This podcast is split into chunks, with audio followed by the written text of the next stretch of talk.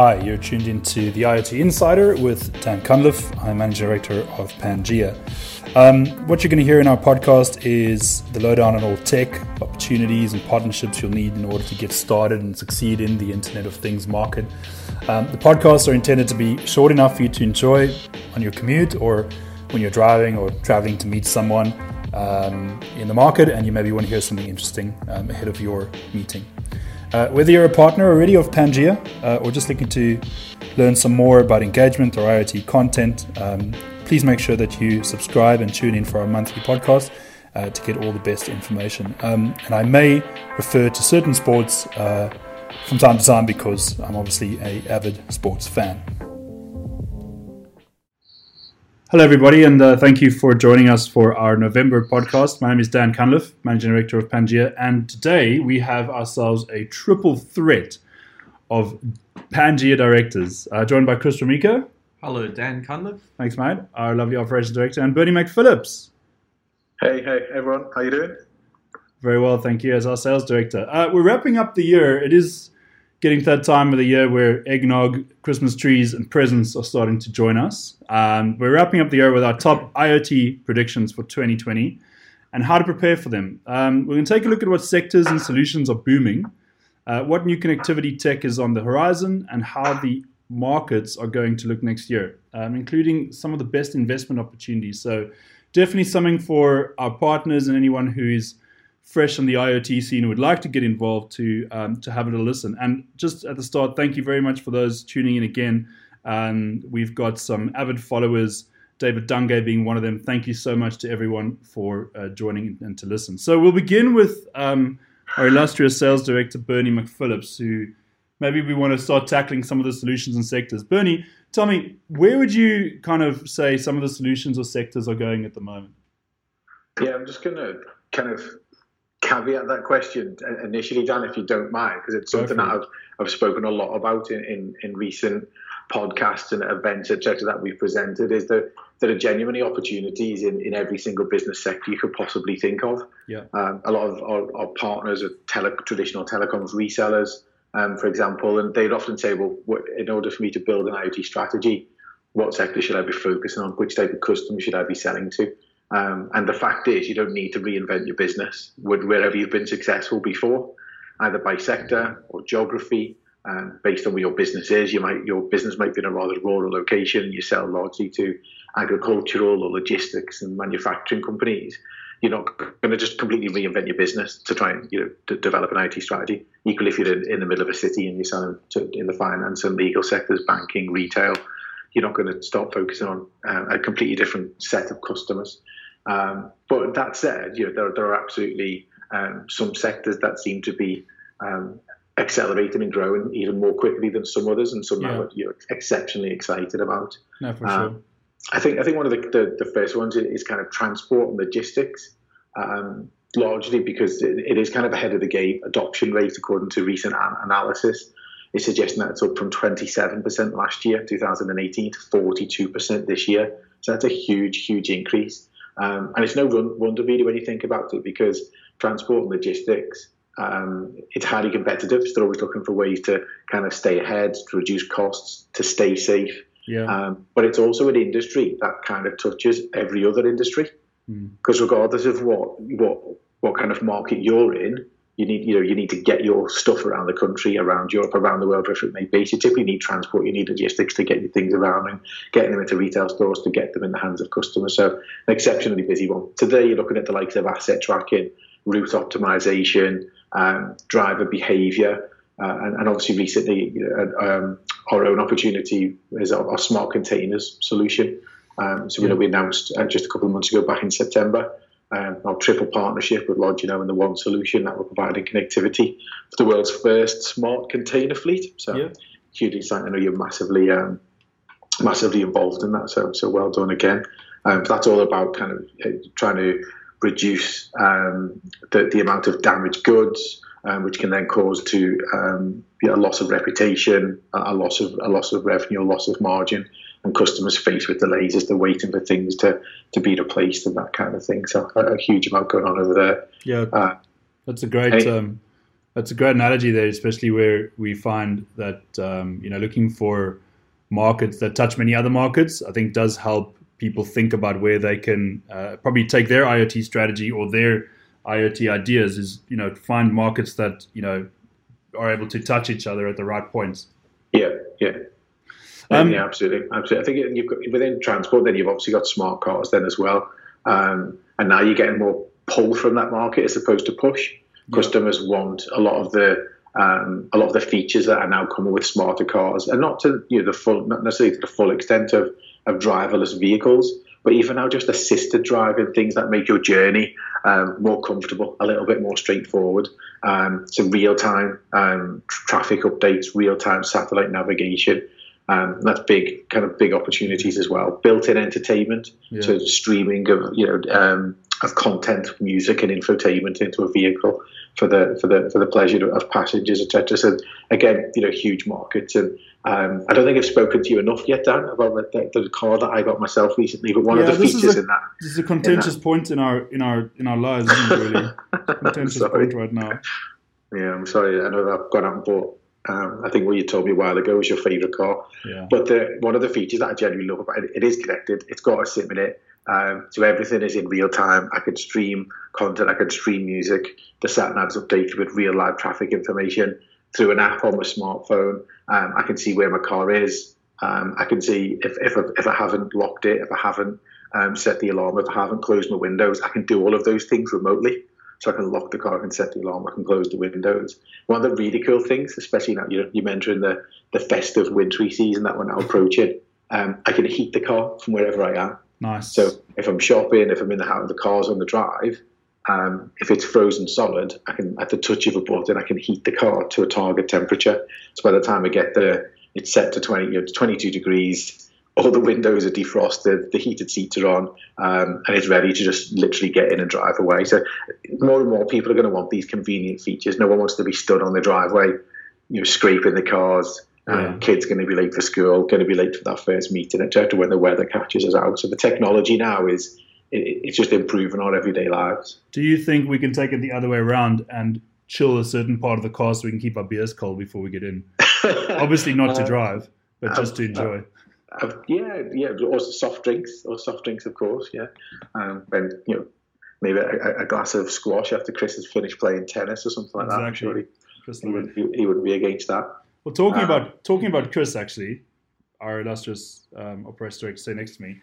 Um, I probably want to talk a little bit about uh, some of the new trends in 2020, particularly some of the connectivity tech, some of the some of the fascinating things. I think it's safe to say that we will be at Mobile World Congress uh, in end of February again, taking in the sights and sounds of Barcelona, and particularly learning uh, some really interesting things we bring back to our partner channel. I think it'll be our probably even our fifth year going this year. Um, maybe take us through a couple of ideas, mate. What are you What are you seeing on the horizon? Yep, we'll we'll be at Mobile World Congress uh, like clockwork, um, fourth or fifth time, I think now. Um, yeah, every livers are still alive, which is good. Every year with uh, without fail. Um, yeah, so I think some of the things that's going to be quite interesting coming into 2020. Uh, one of them, one of the big ones uh, let's put, put aside 5G for a second, but one of, one of the big ones coming up is going to be uh, what everyone's calling Wi-Fi 6. Yeah. So uh, technical version called 802.11ax um, mm-hmm. from whatever the previous one was. I think it was well AC or AM? Yeah, I think it was AC, something like that. Yeah, but um, that's coming out sort of around now. So you know, hardware manufacturers are starting to to put the chipsets in, put the technology in now. Uh, sometimes you know it's even kind of dormant until you know people just start using it, and and then you know wow you've already got uh, an 802.11ax type connectivity available to you. Um, so one of the interesting things about Wi-Fi 6 is that uh, you know, with every iteration of technology, um, you know, you're always going to get stuff like faster speed. Of course, you know that that's a like a guaranteed type of thing. But uh, in this case, we're also getting some good stuff. So um, the protocol and the technology has been designed to give a much better battery life for a lot of applications. So, um, you know, with everyone going mobile now, um, you know, battery life is a consideration for everything. Everything's wireless, nothing's like plugged in anymore. So, having a longer battery life is great for products and for IoT devices in mm. general. Um, things can last longer standing on their own, um, uh, and you know, and all those those type of things, uh, you know, which which aren't plugged in uh, for IT and M2M devices. Uh, the other thing we're getting that we're getting with uh, Wi-Fi 6 is going to be much better speed and performance, particularly in congested areas. So if you're in like you know a, a building or a function or a, um, you know a stadium or something mm. like that, the protocol is designed to give you, um, according to Cisco anyway, up to four times better speed. Right. Um, so that's going to be you know, it's going to be great for users and going to be great for smart IoT devices as well. Yeah. Uh, and I could probably bet as well, you know, while they're saying you're going to get better speed, that probably also means more reliable connectivity. Wow. You know, because we've all been in places where there's Wi-Fi network, you're connected, and you know nothing happens, or it takes yeah. ten minutes, and you know something slowly starts showing up on on the web browser. Um, so that's going to be really good. Interesting. Going into um, 5G as well. So everyone knows all about 5G now, but 5G uh, in when we talk about it in respect to Wi-Fi 6, uh, they're going to be really good um, buddies. They're going to be really good partners together. Yeah. Because uh, they actually use um, some common um, underlying technologies, and they're both been designed um, from the from the ground up before they were designed with you know very similar use cases and very similar requirements. Um, you know, which was all about obviously all around high speed for everyone, but also um, use cases once again about the battery life. So you yeah. know, 5G's um, you know yeah. got a lot of advancements in that area as well, uh, and also things like you know like handing off um, of data and services. So as an example of that. Um, if you're moving on a train, you know, with you're happily moving along at 200 miles an hour, um, with your with your on your 5G network, and then you stop and you get into the terminal or something like that, you'll immediately like seamlessly trans, um, you know, just you know, move over um, to the Wi-Fi 6 network.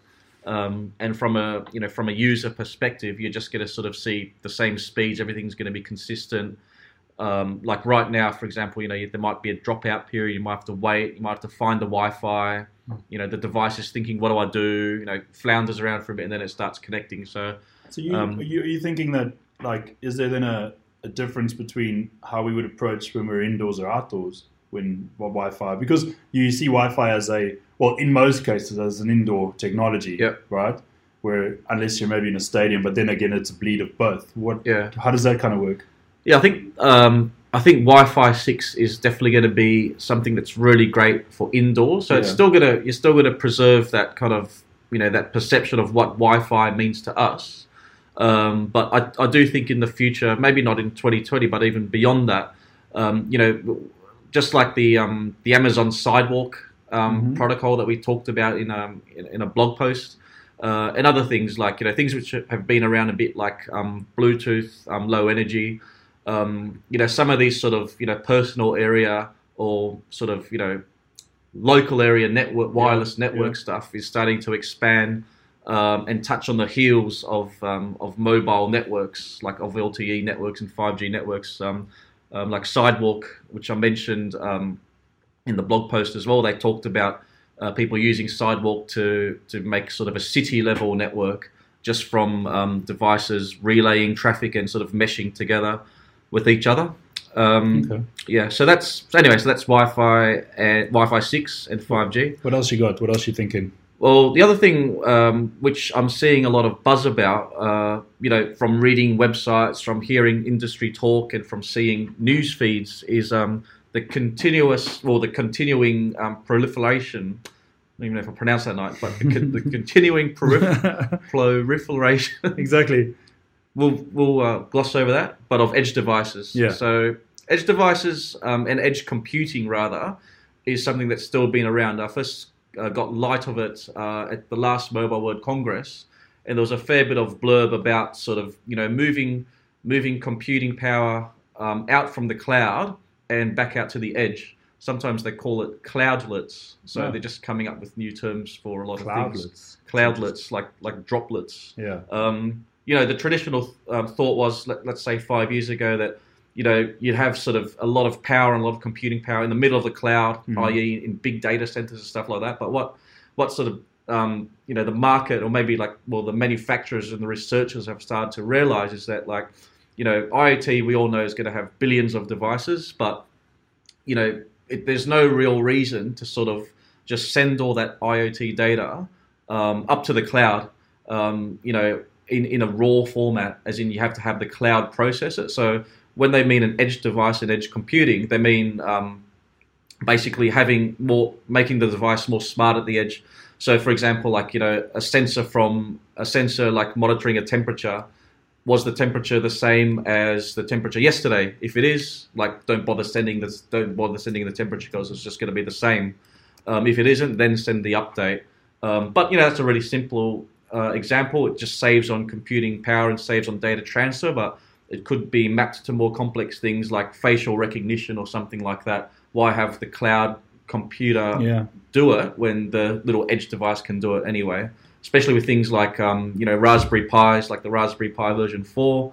Um, they're becoming as powerful as normal desktop computers, um, and I think yeah, we're going to see a lot of this sort of you know I'm going to call them these cloudlets uh, from now on.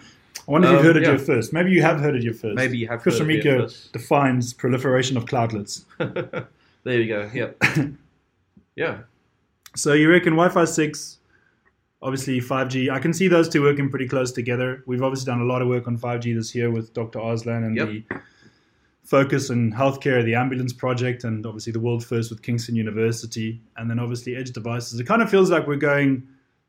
Like a lot of these things, the trend just kind of changes from one side to the other side. That's As you right. said before, edge devices were sort of put on the back burner for you know higher um, i suppose cpu power at the core and Yep. now we're flipping it around because Yep.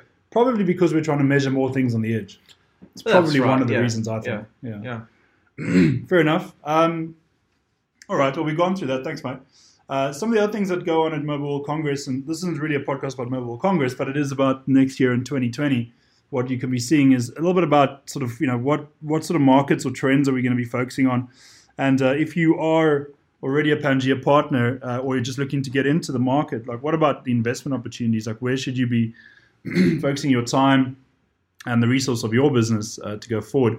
Uh, look, I mean, I think some of the main bits that I've seen over the last four or five years is that IoT, and similar to Bernie's caveat, does affect a lot of industries. But some of the trending ones that are coming up, um, you know, things like IoT and warehousing, I think there's going to be a sort of a mass focus on what are we doing to optimize this incredible demand for on-demand services across our entire life. So Amazon, for example, been around a while, but every time we're looking to shop online, we're looking things to be delivered to us. Our on-demand requirements are only increasing, um, and IoT has to support that potentially through how we warehouse and how we look after the goods before they get to come out towards us. And I think that's quite an interesting um, topic that might start to crop its head in the near future. Um, there's also a lot of improvements that IoT can really bring with the way that we commute to work, commute to school, uh, kind of commute anywhere. You know, we, I don't think anyone uh, has ever not used the Google Maps. Maybe there are one or two who've never used it. But for example, I was in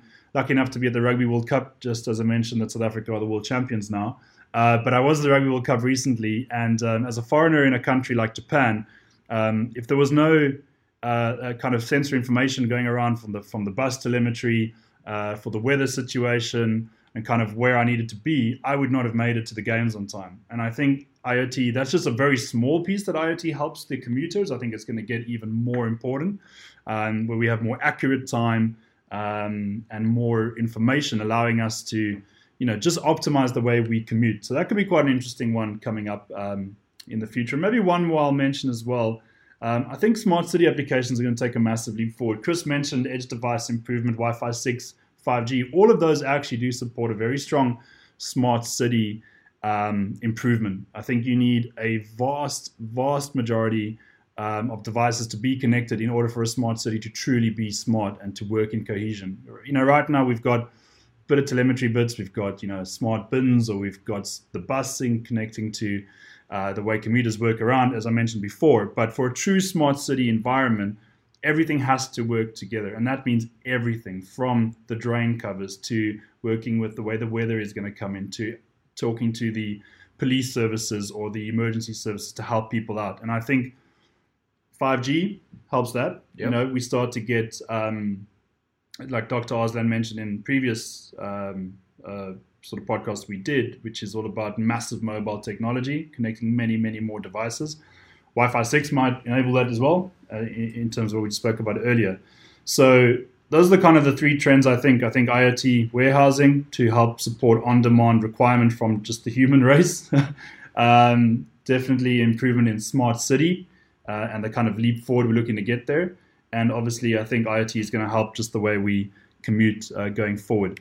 Um, just to add to that a little bit about where can we you know put ourselves in terms of investment or where else we'd like to maybe go um, i think there's going to be a consolidation or there already is a consolidation but even even more in terms of network benefits you know right now in the uk we obviously got our four key networks all talking about whose 5g is better and when it was released different times and who's got who's going to have the better outcome but one of the things that we've gotten onto earlier is obviously, you know, why why offer one network when you can offer multiple networks? So I think the consolidation of um, services, particularly on things like we offer multi-network, is going to continue to grow. And that's not necessarily just a pitch. I think that's just fact. I think that's just a way to think about why do I need to rely on various networks when I can have one connection allowing me to do all of those um, networks available to us. Um, so that's kind of the trends I think to be going after. I definitely uh, suggest that the resource and the focus is into how you enable your partners to understand more and more about how the Internet of Things is going to drive um, additional revenue from your customers, um, potentially even unlock new opportunities in the sectors we mentioned today. Um, I've kind of sort of cut, gone through all that, but I don't know, Chris or Bernie, anything you guys want to add about maybe some markets or investment um, opportunities? I think, well, the only thing I'd add quickly is that uh, I think we're, it's going to be very exciting in the next few months when um, 5G, um, you know, not 5G phones, but 5G devices, eh? devices and yeah. routers start coming along. Um, you know, I think I think most all of the networks now have said there's 5G rolled out in the UK. I mean, in you know, in, probably in one high street in eight of the main cities, uh, but that's going to expand really quickly.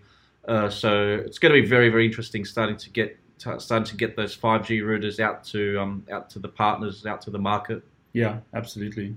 Um, before we sign off, anything else uh, from you, Bernie? Anything else you want to add on? I think you're just interested in talking about investment, etc., and, and where those bets might best be placed. You know, you, I think we've talked a, a, lot again in the past about the various types of um, plays in IoT. So those that would play rather vertically and specialize in an end-to-end solution. So it could be in telemetry or retail or security, etc. Um, I think there's a lot of investment to be had uh, going forward in kind of the horizontal players as well.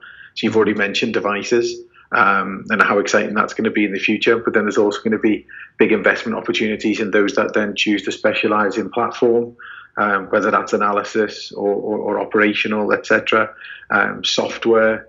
Um, and all of the other kind of the, all of the other pieces of the IoT jigsaw, I suppose, because the people who kind of specialize in um, a, a, straight up solution or something I say slightly more horizontal, so connectivity, software, platform, analytics, yeah. uh, devices, and all the things that go with that. So.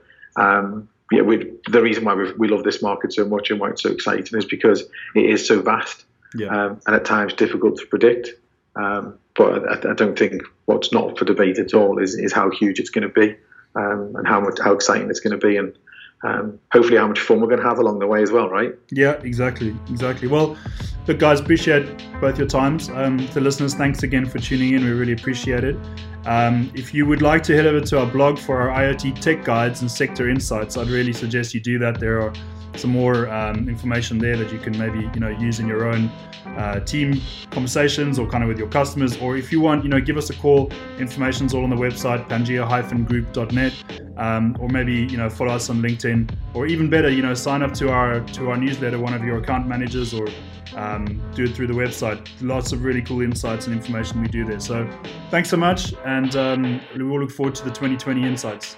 This Dan Cunliffe, Managing Director. Thank you. Thank you.